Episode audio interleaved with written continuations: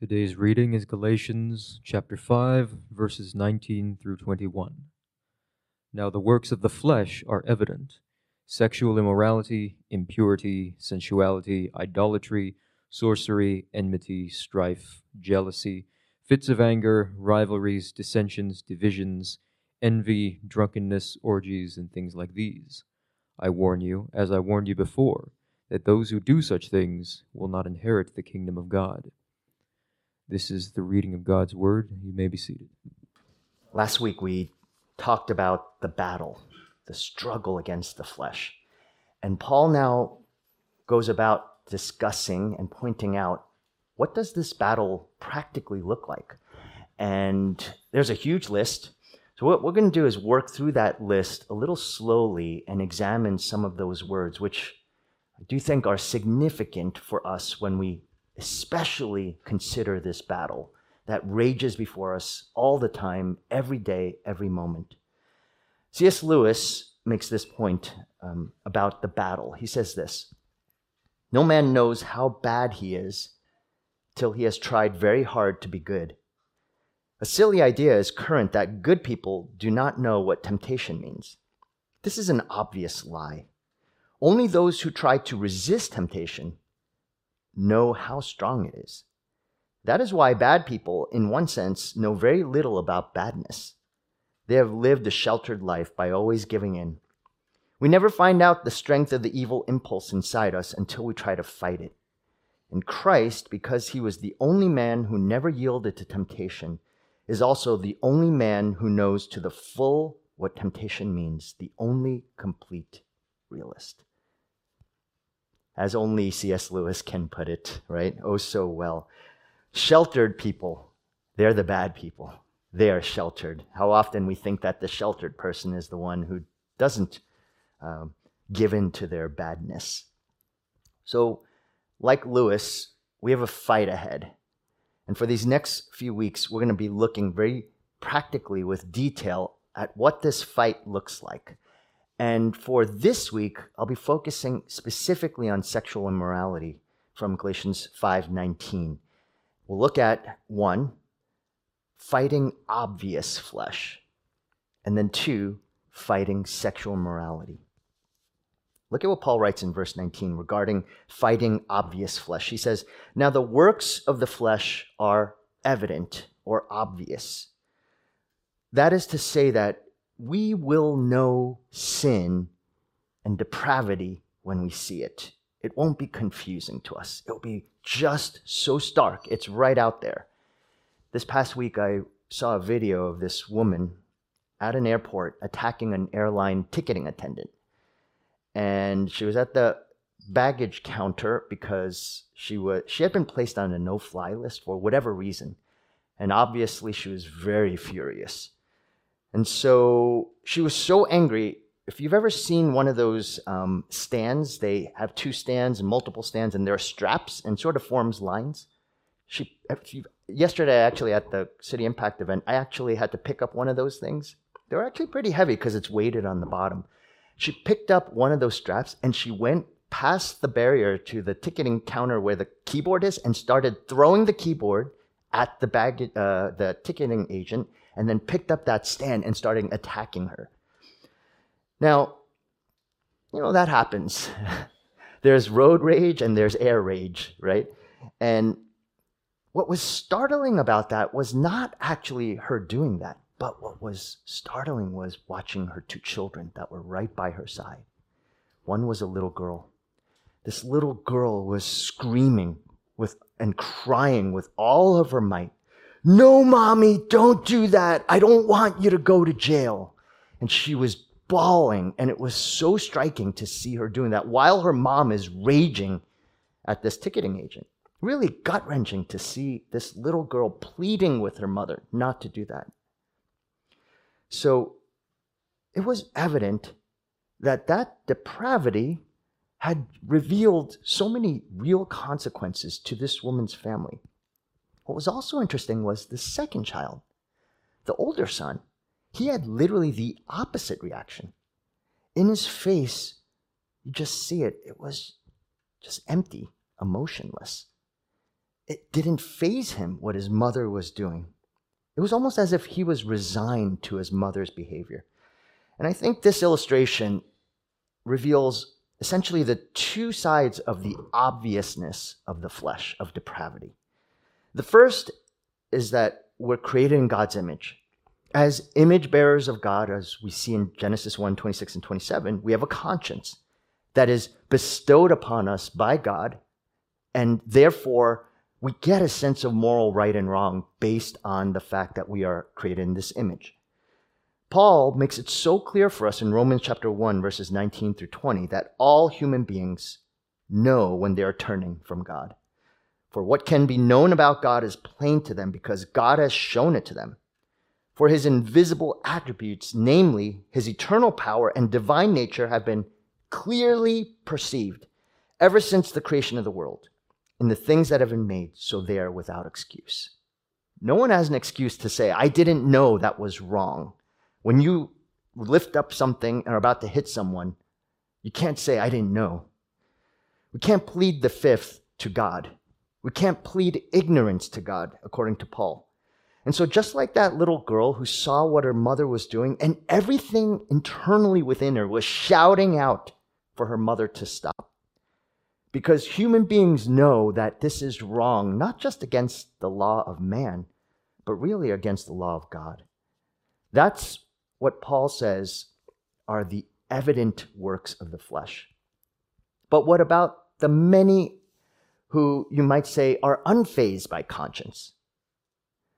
Many seem to not see what God has shown them, according to Paul. Is Paul then misunderstanding human nature in Romans 1 19 through 20? We actually get Paul's answer, just in case we go down that road, to the previous verse in Romans 1 18. And listen to what Paul says right before 19 and 20.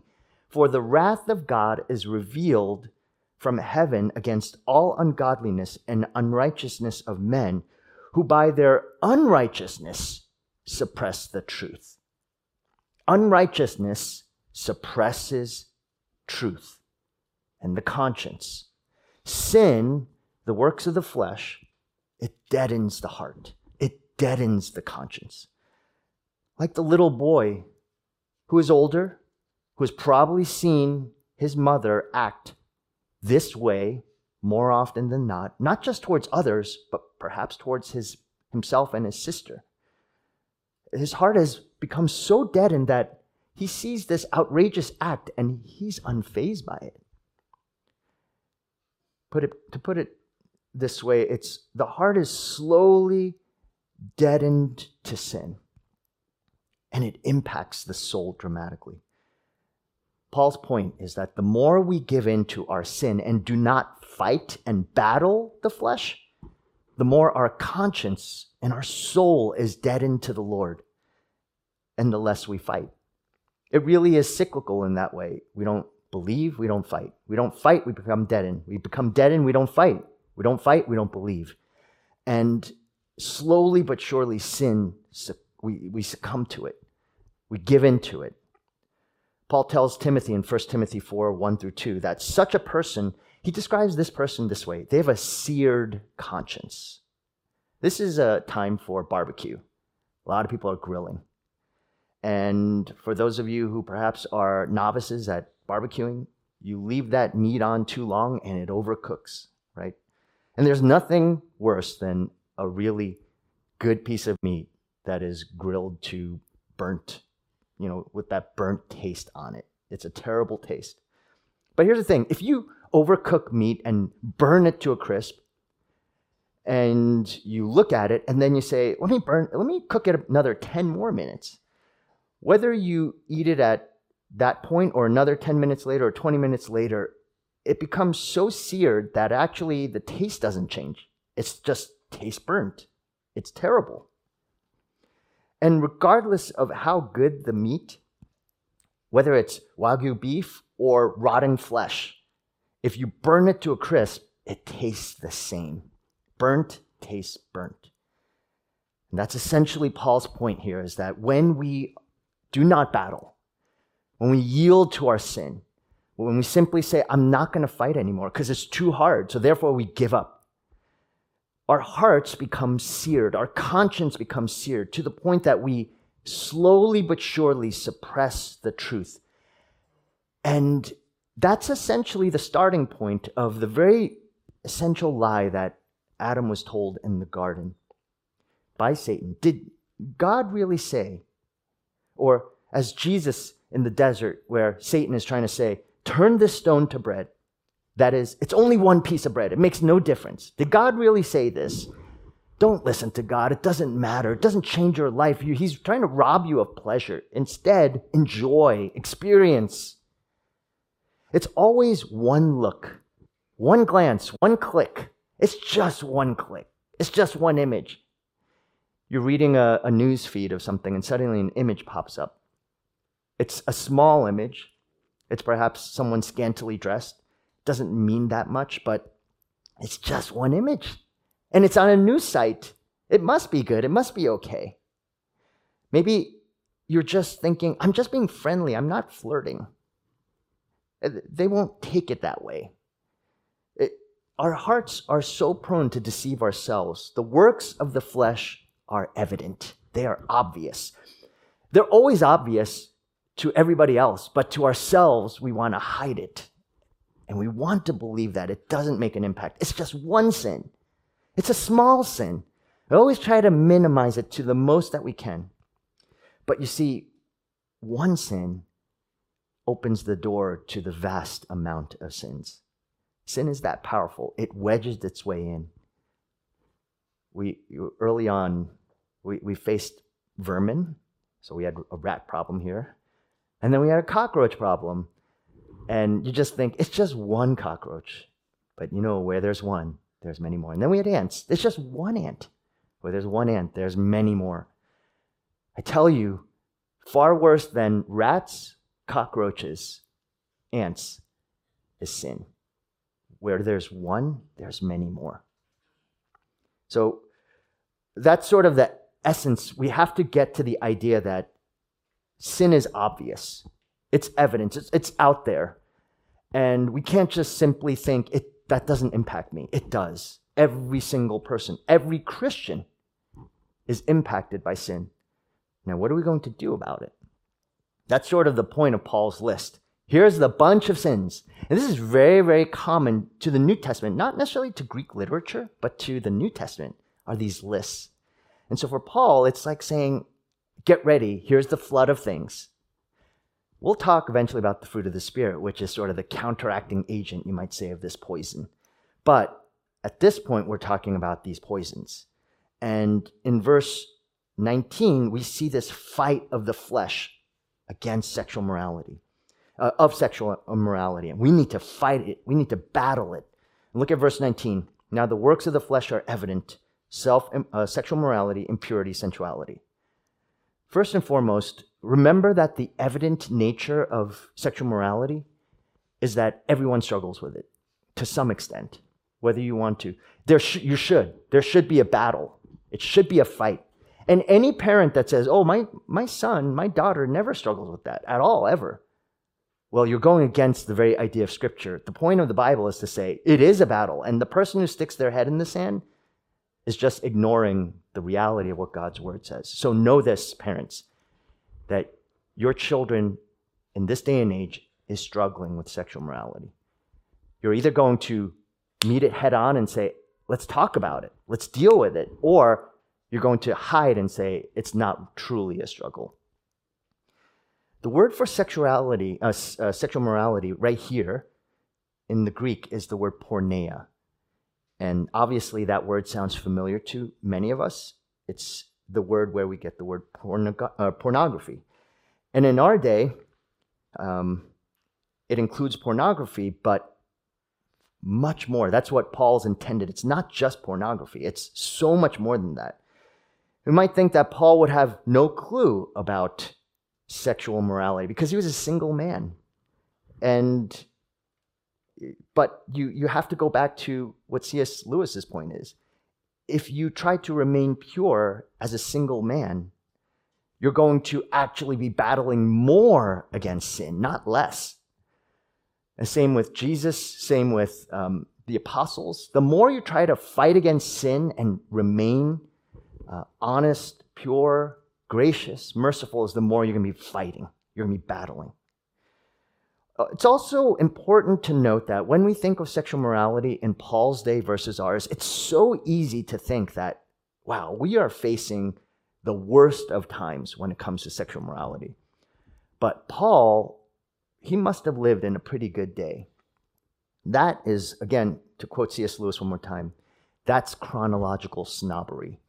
That's the idea that we live in the worst time ever and it's never been as bad as this. Paul would uh, venture to differ with you. He would say his was a pretty bad time.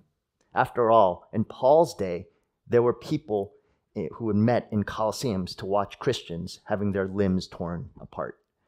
So before we think, wow, violence is so bad, things are so terrible, don't forget that they used to throw out infants into the trash heap because they were inconvenient. It was a very, very, very dark time where the church stood and began. Uh, William Barclay is a biblical commentator. He says this about Paul's day in Rome. The sexual life of the Greco Roman times in New Testament times was a lawless chaos. He lives in a world in which sin, in which such sin was rampant, and in that world, Christianity brought men an almost miraculous power to live in purity. See, William Barclay's he's relatively present day. It lived in a time where there is pornography and all these things. And his point is for Paul to remain and the Christians there to remain sexually pure took miraculous power. It was very difficult because in Paul's day, it was so normative, much more than even ours, or at least on, the, on par with ours to actually remain sexually pure and think of that as something that is uh, God honoring. That just didn't happen amongst Paul's day, amongst the people. And remember also how small the church was, how little there was preaching and teaching. And the church is being formed at this time. So, lest we, again, with this chronological snobbery, always think our time is the worst time. We're facing such terrible things in our school system, in our society, and culture, and technology, in our world. It, it really does a, a poor um, justice to someone like Paul, and ultimately to the Lord, who is sovereign over history. And there is no time that God is not powerful over. I have no idea what it was like pre flood. But we know, according to Genesis chapter 6, that it was so terrible that God said, There's not a single righteous person other than Noah. And so, therefore, I'm going to destroy the whole world. That unrighteousness, and Paul's, uh, the, Moses lays it out, has in some respect to do with sexuality because of the relationship between the, the sons of God and the daughters of men. So it's, it's a, something was happening there. Again, we need to recognize that we're not living in a new day, but a continuation of the reality of sin in our world. So it does take miraculous power to overcome the sin. But praise God that it is possible to have this miraculous power. That's the whole point of this text that you can battle sin, you can fight against sexual, sexual morality. And also know that if you are battling it and fighting it, praise God. That shows you're a Christian. If you're not fighting it, if you're just giving into it, it, it probably shows you're not a believer of Christ. But if it's hard, and there are even times where you stumble and fall, but you don't just simply lay there and say, I give up, but you get back and say, I will fight again. I will press on. We don't give in to our flesh. Apart from Christ, we're slaves to sin. And when we don't have Christ, why wouldn't we look and glare and gaze and click and point and have affairs and do all these things? What keeps us from doing that? It is Christ and Christ alone. It is this covenant that we have, knowing that He is the one who is Lord. Now, the challenge, I think, is that we, we know that sin has real implications in every way impacts us physically spiritually, emotionally, relationally. And when we turn against the Lord, there is a physical, biochemical change in us. That's just how God created us to be. We're united and united in being. We're not uh, platonic like Plato teaches. And so, therefore, when it comes to pornographic images, there is an actual rewiring of your brain. William Struthers wrote a book called Wired for Intimacy, does a really good job of studying this idea of seeing the biochemical changes that happen and take place when a person looks at a pornographic image. That doesn't mean that that's impossible to overcome. But like any drug or any addiction, alcoholic, gambling, whatever it might be, there's biochemical changes. Those changes have to be overcome, and they can be. It ultimately takes a spiritual work, but that spiritual work sometimes requires physical action. An addict, a drug addict, needs to go through rehab. They need to be pulled out of the, the system of, and go through a withdrawal process. That withdrawal process has real physiological issues. So too, uh, someone who's addicted to pornography, that they are undergoing biological changes that are shaping the way they view the world, life, themselves, other people. And unless there is a breaking of that, they're going to continue that pattern over and over again. That breaking, though, has real difficulty, it has real challenges. And it is important for us as believers of Christ who are walking alongside such a person to first recognize that, yes, they are a sinner, definitely, like us. But like any sinner, walking alongside another sinner, we show grace, mercy. We're with them. We struggle with them. We walk alongside with them. It takes patience, it's heartache. Yesterday, when we were in the city with City Impact, um, just walk around and you see people shooting up just right next to us.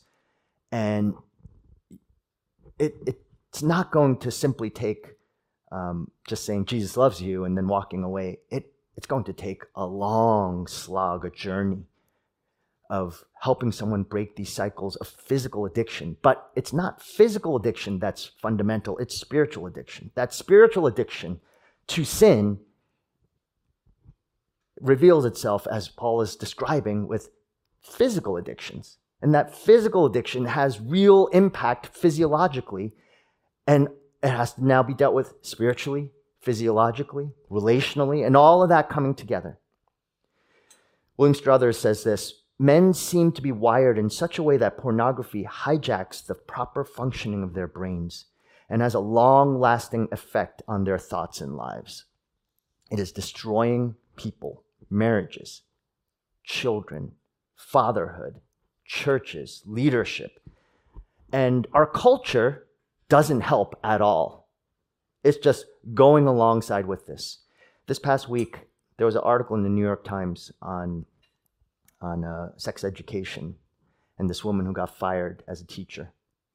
The New York Times Twitter feed on July 7th was quote was commenting on this woman being fired and wrote this pornography pornography literacy classes are supposed to teach students how to critically assess what they see on the screen but when a sex positive educator taught her curriculum at two elite new york city schools recently some parents were outraged now, listen to that. Pornography, pornography literacy classes are supposed to teach students how to critically assess what they see on the screen. Pornography literacy classes. That's a very interesting way to describe. Let's, let's help our kids deal with their sexuality by teaching them how to interpret pornography and study it and examine it. And we're not talking biblically, we're talking let's get in there and actually interact with it. Media and education is now pushing to indoctrinate your children to have a deadened conscience when it comes to sexuality. And it should not come as a shock to us when more and more children are turning to homosexuality and transgenderism, as well as any sexuality outside of marriage, if we're not regularly countering that indoctrination. So if your thinking is I'm just going to send my kids to school and there's not going to be a counteracting agent to that in your discipleship, in your processing. And if you're afraid of what's being learned and your instinct is, I just want to not even talk about it because if I just hide my head in the sand, it'll go away. No, it doesn't. That just becomes now the foundations upon which they view the anthropology of humanity man, woman, gender, sexuality. And unless you are discipling, showing your children what it means to be a child of God, that their identity is in Christ alone, not in themselves and fitting in with the world and its structures. If we don't do that, then we will see our hearts and our children's hearts being seared in their consciences. There is also no ministry, no children's ministry, no youth ministry that meets once or twice a week on a few days for a few hours that's going to counteract that more than you, mom and dad. You are the primary front line of helping your children to process through and counteract what they're experiencing in their world, in their church, uh, in their schools. And if you're not doing that, they will believe that as what is to be true. Parents, you are at the battle front of your children's conscience. And as much as you have been protecting your kids from COVID, you have a much more evil virus than SARS COVID. You have sin and the devil. And they are not out there to kill their bodies, they're out there to kill their souls and your soul. And unless you are standing in that gap, you're placing your children's lives at a far greater risk than sending your kids to school without a mask or without a vaccine or whatever. Your children's lives are at stake. Let us not be simply afraid of COVID. Let us be afraid of the one who can kill not just the body, but the soul. More and more, we are seeing this slow deadening of the conscience when it comes to sexuality. There's a public teaching and flaunting of sexuality, which has been a really long standing human tradition. Since Paul's day, there's always going to be this. Again, do not think it is worse than it ever has been. No, it's been this way from post sin and garden to the end of the days. It's going to be like this. But the gospel is the means by which we can overcome this. We can overcome it. But it takes us battling and fighting and being prepared and intentional. This past week, we had a, on Friday, we had an Axis movie here, and we were watching a Marvel movie. And I don't know if the kids, the students, noticed this at all, but I held the remote in my hand. Um, I happened to be here, so I was just running things, and I held the remote in my hand. And there were a couple of times where I was just about close to fast forward a scene. But I was just wondering, I was just thinking, I wonder if I fast forward if people would be upset. No, no, I'm not going to miss out on the scene. I don't want to miss that. How many parents do you let your kids, you, you say, hey, watch this movie or turn on something, but your remote is far from you? And so scenes come on sex scenes and all these things, and you just sort of feel a little awkward. It's like, oh, my kids are watching this, but oh well. And you keep on going. It's too late now. It does. I can't do anything about it. Or do we fast forward? Are we ready? And even if our kids say, "But I missed that. I don't know what happened in the plot. I'm lost." It's okay. you know, there are some things more important than actually this small little plot. If we are inactive in that area, we're giving up. We're not battling. We're not fighting. Seared conscience. The more that happens over time, you might say, well, that's just once, that's twice. But 20 years worth, 24 years worth, eventually your heart grows harder to it. It doesn't seem that bad. And slowly but surely, that scene doesn't seem as bad as you thought it was. So recognize that the fight, and that's just one example of many, is it's so much about our hearts. What do our hearts want? And what are we thinking about the power of this struggle? Also, the King James translates this word porneia as fornication. Fornication is basically sex outside of marriage. And why does God care so much about sex outside of marriage? Because for God, sex is a physical symbol of a spiritual reality, two becoming one flesh, reserved and designed by God for the covenant of marriage, according to Genesis 2.24. And according to Paul in 1 Corinthians 6, 16 through 17, Paul says this, Or do you know that he who is joined to a prostitute becomes one body with her? For as it is written, the two will become one flesh. But he who is joined to the Lord becomes one spirit with him. In the Corinthian church, in chapter 5, there was a really terrible sexual sin. This man was having a sexual relationship with his stepmother, and they were living together. The worst part of that, so that's a really bad thing, right? I mean, I think we could all say, oh, that's terrible. But here's the problem why Paul is addressing it in a whole chapter in chapter 5 is that no one in the church is saying anything about it. It's normative. It's actually regular. Maybe that's just part of how society acted in their day. Incest was not that, you know, not that much of a taboo. And so Paul is looking at the culture and saying the culture's acting this way, but the, the, tragic part of it all is that the church is acting this way and it doesn't see a problem with it. And so Paul says, you have to deal with this sin. It will destroy the church. Now he moves on to chapter 6. In chapter 6, men were going to have sex with prostitutes on a regular basis in the church. This was a regular part of the world that Paul lived in, and the church was dealing with that. Could you imagine that type of, I know we don't want to imagine it, that type of normative behavior in the church amongst Christians? So there's this contradiction and Paul's trying to address that in his day. And his point is to say that when you sin, it's not just against your body, because what they were doing is living in a very Greek way. It's Platonic. The physical and the spiritual are absolutely separated by this great, vast dividing wall. And what you did physically didn't impact what you were like spiritually. And so Paul's point was to say that's not true. The body, when you sin against the body, with your body, you're becoming one flesh. You're joining, and that impacts your spirit because the Lord, who is indwelling in you by his spirit, the, the two cannot come together. That's a, a direct contradiction of who God is. So to unite yourself sexually with one another directly impacts your soul because God designed it to be that way. And anyone who has a marriage that has grown in in love and delight in being faithful to this covenant as the years go by.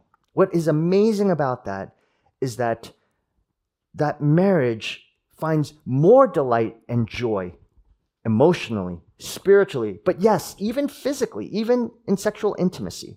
That they're all combined together. And God designed it that way because his point is to say, you think that having sex outside of marriage is actually the most pleasurable experience you can have, but you are selling yourself short, just like every sin does. It always leaves us wanting. It feels great for a moment, but that moment is fleeting. God doesn't promise moments, He promises us an, an eternity. And His eternity is to say, I will satisfy you, I will bring you delight. I will be your pleasure. I will be your joy, but you have to trust me. Trust my plan. Don't just have this relationship outside of uh, this beautiful contract that I have given you as a design plan for humanity to enjoy everlasting pleasure. So it's an unmatched joy to trust in God and His design. So, friends, this is why, if you're dating or engaged, it does matter whether you remain sexually pure or not. If you're thinking to yourself, what is that line that I can, can I kiss? Can we touch? Can we hug? Can we do all these things? If we're already thinking that way, we all know the slide towards sexual morality is very steep. It's It's a very, very, it happens quickly. You might be thinking, well, I'm, if you're engaged, and I know many engaged couples who think, I'm already engaged. Why can't we just consummate this sexual this relationship sexually? Well, first of all, you don't know if until, and I've seen engaged couples break up. So until you say, I do, you are not married.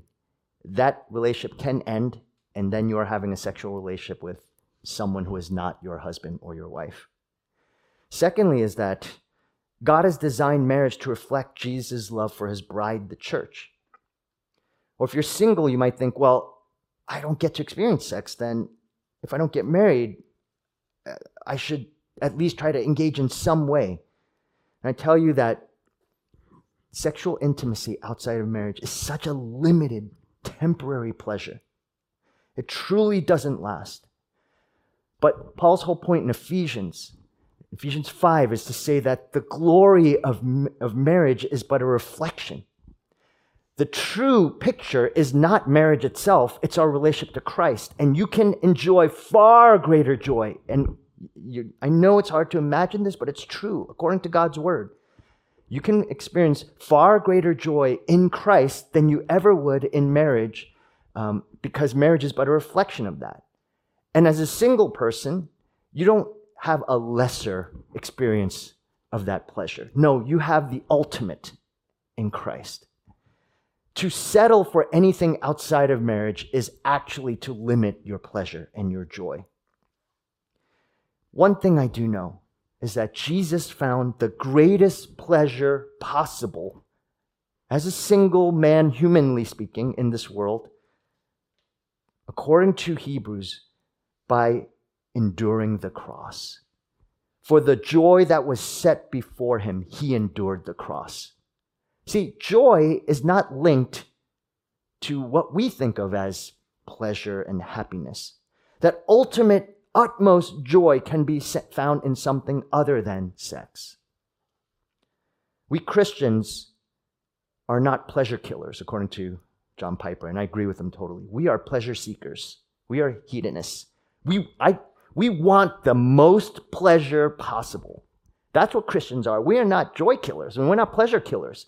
We don't try to poo poo pleasure. We love pleasure. We love joy. We just want the most possible ever.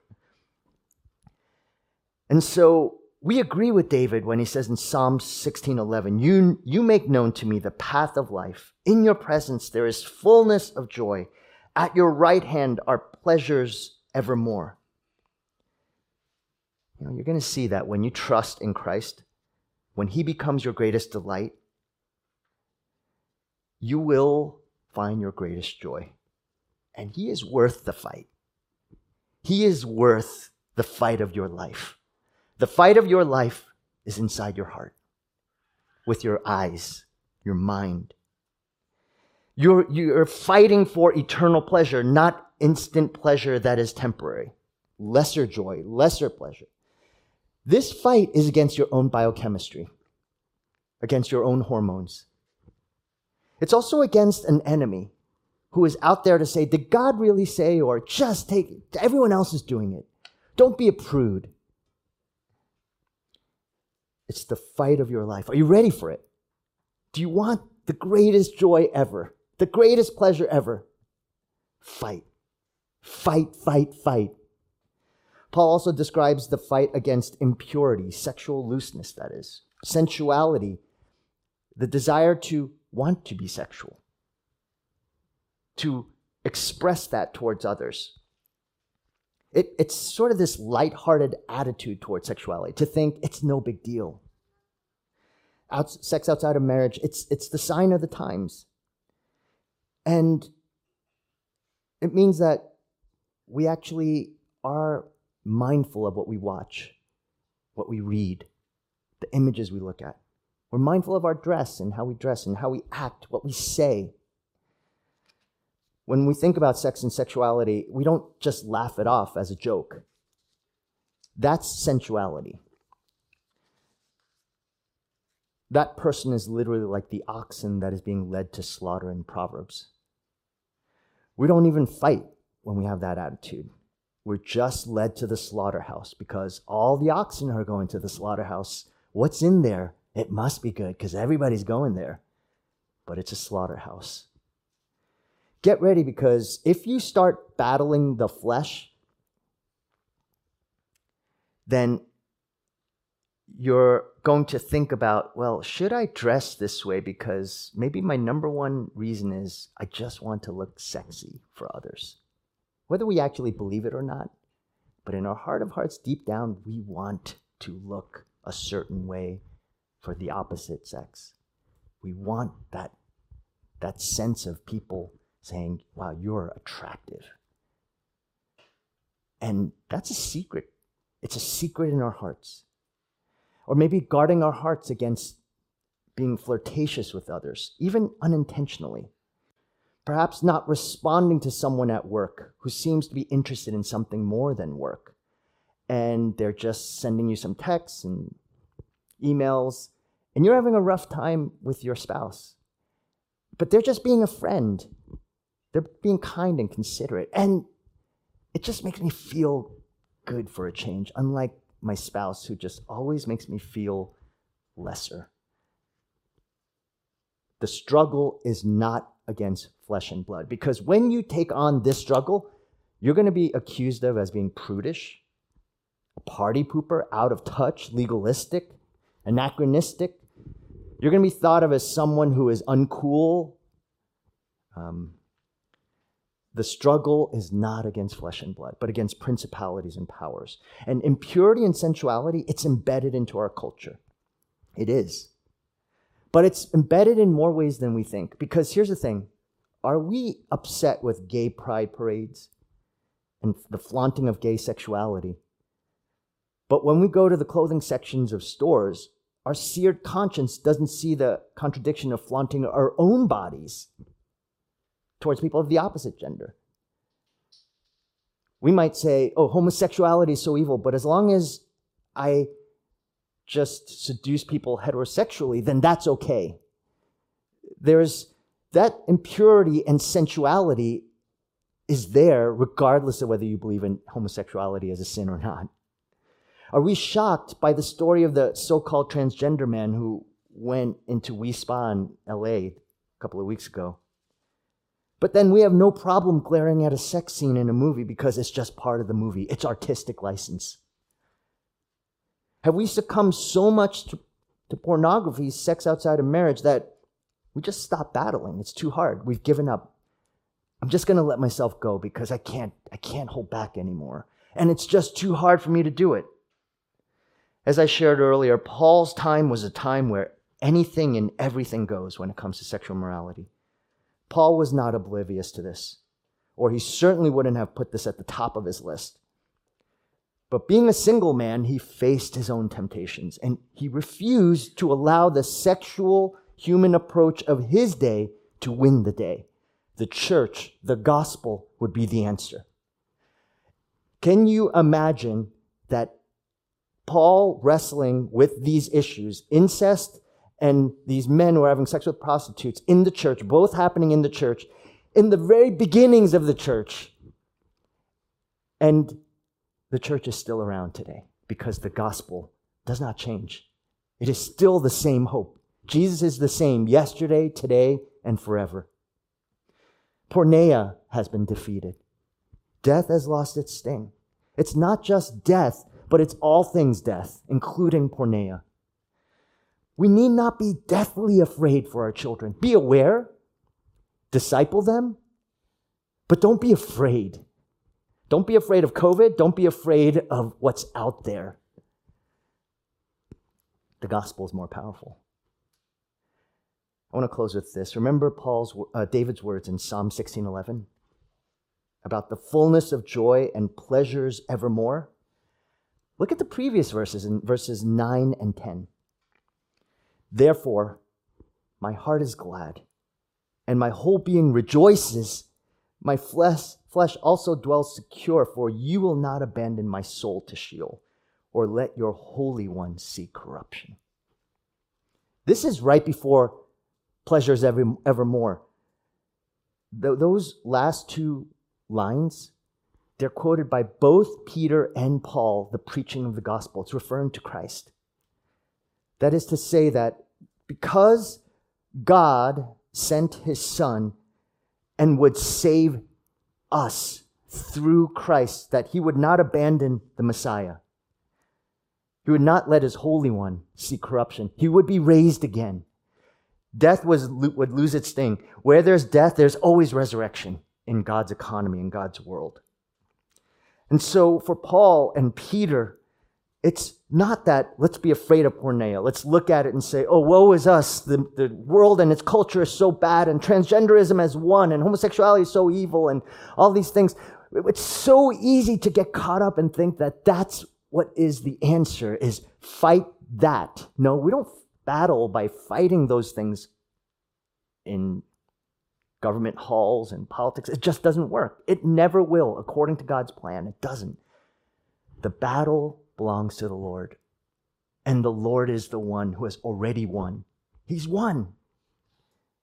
He's won the day. Sexual morality will not remain. Christ has been raised from the grave. And though our sins were once as scarlet, are now as white as snow. Even if you have embedded in your brain the most horrific, graphic, diabolical images that you have seen, or perhaps you have had a, an experience sexually outside of marriage and you think, can God really love me? And the answer is yes. There's a song we sang at the first song, you know, at the cross. It says, Righteous now he looks at me. Righteous now. He does. If you are in Christ and you've had a sexual relationship outside of marriage, if you have done something that you think there's no way God could love me, or you're right now so imprisoned by pornography and you think, I can't break free, righteous now he looks at you because of Christ, his son.